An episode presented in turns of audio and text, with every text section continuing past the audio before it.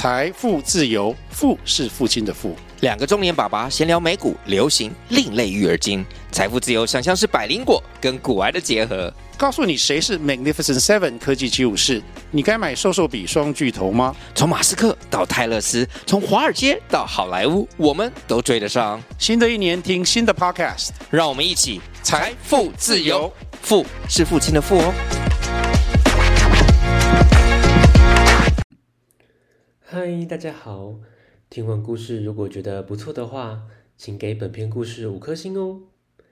往下滑，在资讯栏的地方有节目的留言连结，有想听的故事都可以留言告诉我们哦。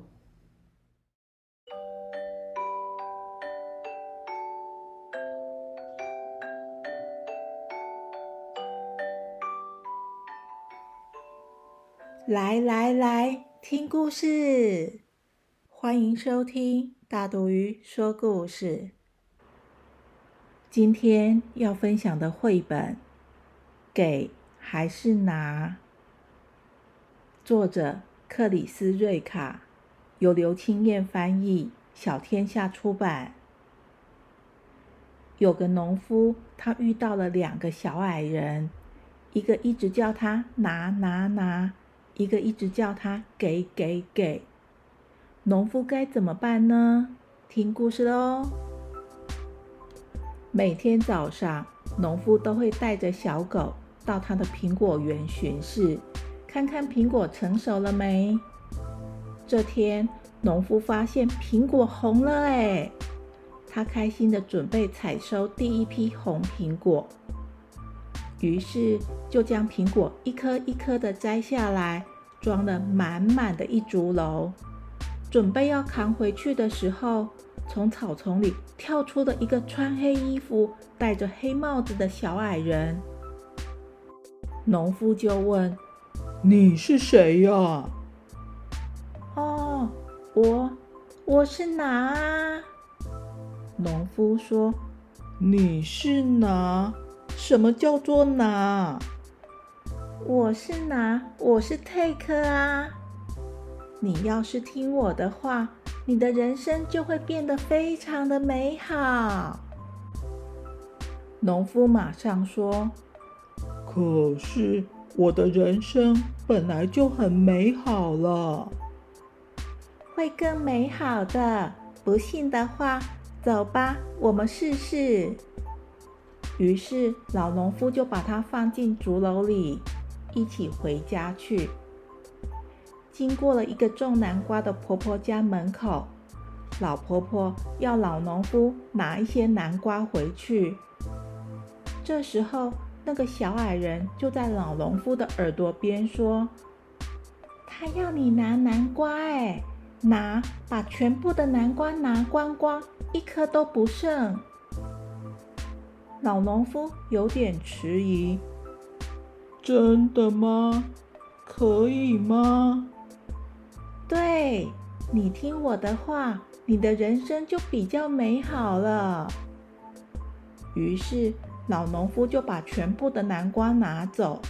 “哎呦喂呀，好重哦！”老婆婆叮咛他，这么多的南瓜，最好做成南瓜汤。好不容易，老农夫回到家，南瓜重得要命，老农夫快累死了，还得将南瓜去皮去籽，切一切，蒸一蒸，然后压碎煮成南瓜汤。将所有的南瓜都煮成了南瓜汤以后，他已经累得倒在床上，什么也吃不下。而且重点是，老农夫不喜欢吃南瓜，他就直接上床睡觉了。第二天早上，老农夫发现那个小矮人睡在他的竹篓里。老农夫生气地说：“什么叫做听你的话，我的生活就会更美好，根本是骗人的！你给我出去！”就把他赶走了。老农夫就又背起竹篓，带着小狗到苹果园摘苹果。哇，又有好多成熟的红苹果。于是他又开始摘呀摘呀摘，这时候又挑出了一个穿白衣服戴白帽子的小矮人。他告诉老农夫，我就给你，只要听我的话，你的人生就会非常的甜美哦。老农夫说，我的人生够甜美了，会更甜美的，不信的话走吧。于是老农夫就背着苹果，背着它走啊走，走到一个养猪的邻居家门口。邻居称赞老农夫的红苹果看起来很好吃。小矮人给就说，给，全部的苹果都给他，通通给他。老农夫就照做了。那天晚上，老农夫回到家，一颗苹果也没有，什么东西都没得吃。他就饿着肚子上床睡觉。隔天早上，老农夫发现小矮人给睡在他的竹篓里，一肚子气，也把他赶走。老农夫就又带着小狗去摘苹果，这苹果才摘了一半，就听到草丛里有打架的声音。他走近一看，是给和拿两个小矮人在打架，一个说要拿，一个说要给，吵得不可开交。老农夫受不了了，就一手抓一个，将他们分开，要他们不要再吵了，并将两个小矮人丢进竹篓里面一起带走。走啊走，走到了磨坊门口。磨坊的主人问老农夫，要不要带一些面粉回去啊？两个小矮人又开始吵起来了，一个就说，给，把你的红苹果全部给他。一个就说，拿，把他的面粉全拿走。两个小矮人一直吵一直吵。